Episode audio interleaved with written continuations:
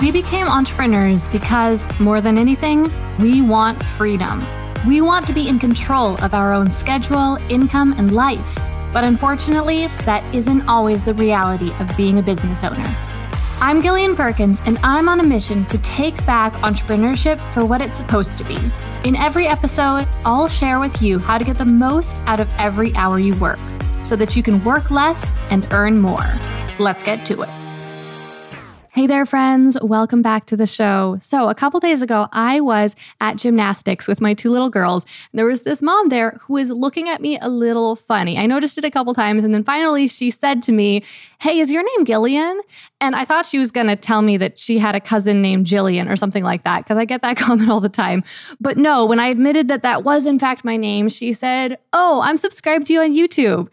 Now, that of course is just so cool and so fun to meet you guys in real life. And so we got to talking, and she told me about how she really wanted to start an online business. But, and then this is where things got like a little bit uncomfortable. And I don't want to put this on her necessarily, but my perception of what she was kind of communicating to me was that she felt a little ashamed about the fact that she hadn't done it yet. I think that we all know that there are a lot of people who want to be entrepreneurs or who want to start their own business who just think that their whole life and they never get around to actually doing that. And I think that maybe Kelly was kind of feeling like she was in that category. Now, I might be imagining it, but at any rate, she told me about the reason why she hadn't started her business yet, which was that she didn't have enough time. You know, things are busy and there just never was time to work on it. Well, after a few minutes, we wrapped up our conversation. We continued on with the gymnastics class. But afterwards, she came up to me and she said, You know, I said that the reason I haven't started my online business is because I don't have enough time. But really, that's not it. That's not it at all. What the problem is, is that things are always moving too fast. And I didn't really understand what she meant at first, but then she explained like other people always have the same idea as me right after I have it. For example, I wanted to start an organic baby clothing company a few years ago because there was just nothing like that on the market. But before I got a chance to start working on that idea, a bunch of other brands popped up and it became this whole viral trending thing to have organic baby clothes. Now, Kelly admitted that that was great because that was exactly what she wanted to exist on the market. But at the same time, it was a little bit discouraging and it made her feel like she couldn't pursue that idea for herself because now it had already been done. When Kelly told me about this struggle that she was having, my very first thought was, I have totally experienced that too. And I think there's kind of two different versions of it that I've experienced. One is what Kelly was directly saying, which is where you have an idea, but then before you manage to turn it into something, someone else turns it into something. An example of how I've experienced that in my own life, this is really random, but a few months ago, I had an idea for a board game. I literally woke up in the morning and told my husband, I just had a dream about a board game and it's all there. Like I dreamed about all the rules and all the details of it, and I just told him about it. And he thought it sounded like a pretty good game. And I told a few other people about it, and some of them thought it sounded like a great time. Other people were like, eh, not for me, which is fine, of course. But I ultimately decided to not pursue it because obviously I've got a lot of other stuff I'm working on. So I just kind of shelved that idea. I was like, you know, maybe I'll make a version of it someday just for like our family to play at least. But then a few days ago, I was in Target with my sister in law and we were looking at the board games there. And I saw a game that had a different name, but was almost exactly like the game that I had imagined. And it was a game I'd never heard of before. It's a pretty new game on the market. And I was like, whoa, you know, this is exactly what I was thinking of. So we bought the game and we played it, and it's a great game. But anyway, as you can see, my point is sometimes you have an idea, then you find out, oops, someone already did it, or right after you have the idea, then someone does it. Then the other version of this is more like where you hear about an idea that somebody else has had, you know, something that is new and trending, but before you're able to take action on it yourself, so many other people jump into that marketplace that it seems way too saturated, way too competitive before you are able to get in on it. And so before you could make something happen, you know, before you could start up your AI copywriting business or something like that, it seems like there's just already so many other people doing it that it wouldn't even be worth your time. You wouldn't be able to stand out. So, the first thing I want you to know if you're feeling like this, if you're feeling like other people keep having your ideas before you or before you're able to take action on them, is that you are not alone. Everyone experiences this. Now, I think that this is really important to realize because when you realize that literally everyone else experiences this, then you can try to solve a different problem. Instead of solving the problem of how can I have ideas before other people, now you can solve the problem of what can I do about that, right? Because if everyone's facing this problem, but some people are being successful, then some people must be dealing with this problem in a different way. And that's really why I want to share with you that I face this too. Because you listen to my podcast, maybe you watch my YouTube videos, maybe you read my email newsletter, maybe you've been to my website. You know, you see what my brand has become. It's not because I didn't battle this as well. I battle it constantly. There are always other people who are making similar products to what I'm making, and I have to figure out how to reach people that they haven't reached, or how to market my product in a different way, or how to innovate in a different way, how to sell even though other people are selling similar things to me. Another thing that I think it's really important that you realize is that this idea of someone else had your idea before you is really just another version of the idea of the market is too saturated or there's too much competition out there. That is something that business owners have been blaming for their difficulty to grow since business began. So, what I mean by that is ever since people started being in business, ever since there were two businesses that were competing against each other, one of those business owners, at least, maybe both of them, were saying, uh, I could get more customers. Uh, I could get more sales. If only Joe wasn't also trying to get customers. If only Joe wasn't selling something similar to me.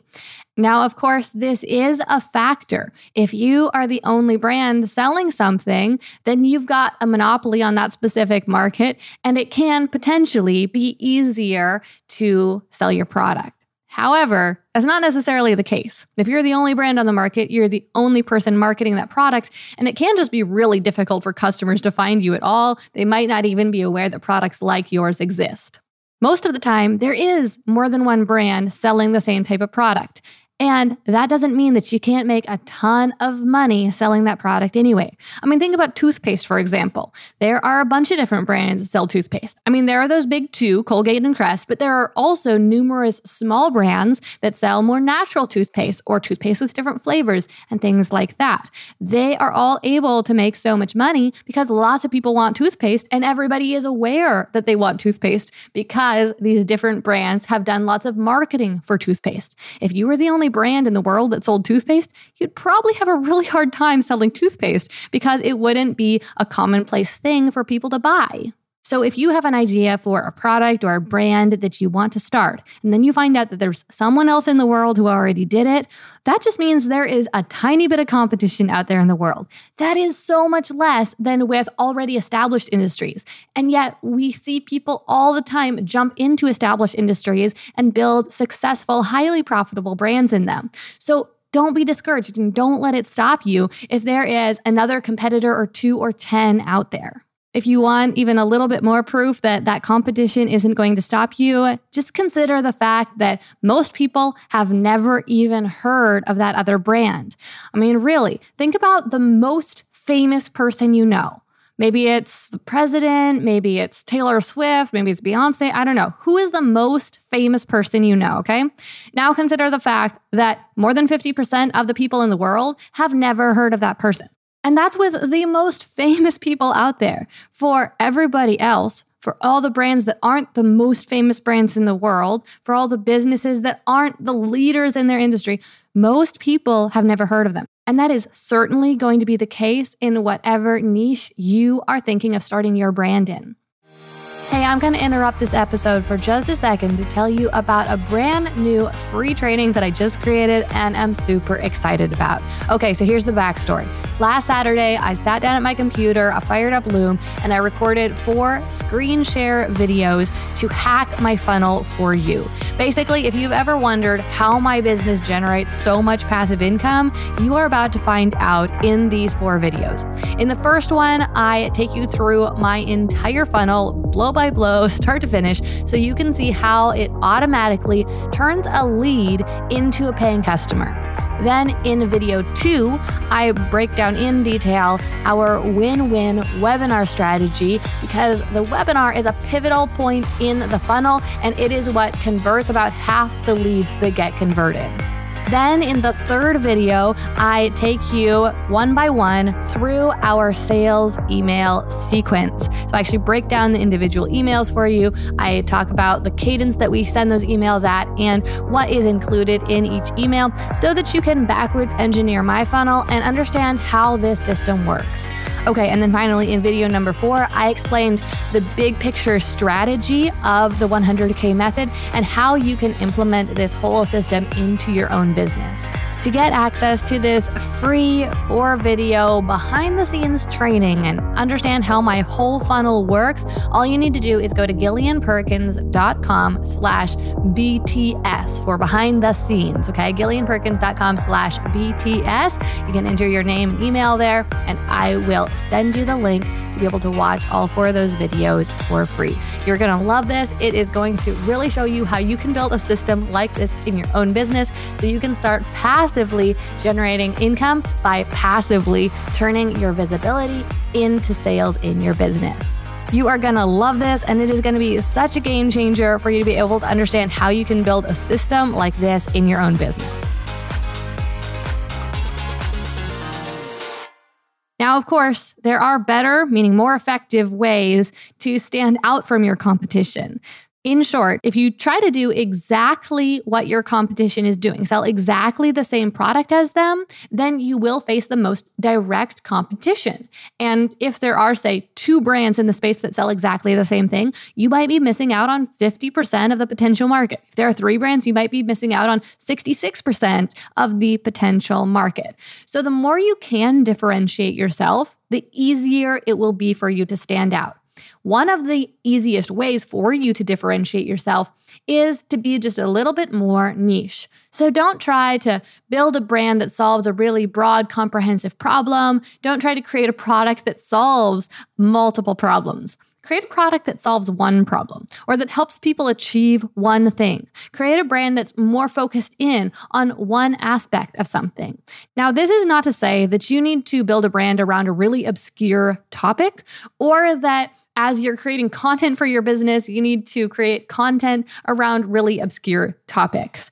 I see that advice a lot of the time in the content marketing industry, where you might have heard that you should target really long tail keywords. What that means basically is instead of writing an article about Persian cats, you write an article about how to give your Persian cat a bath in the wintertime.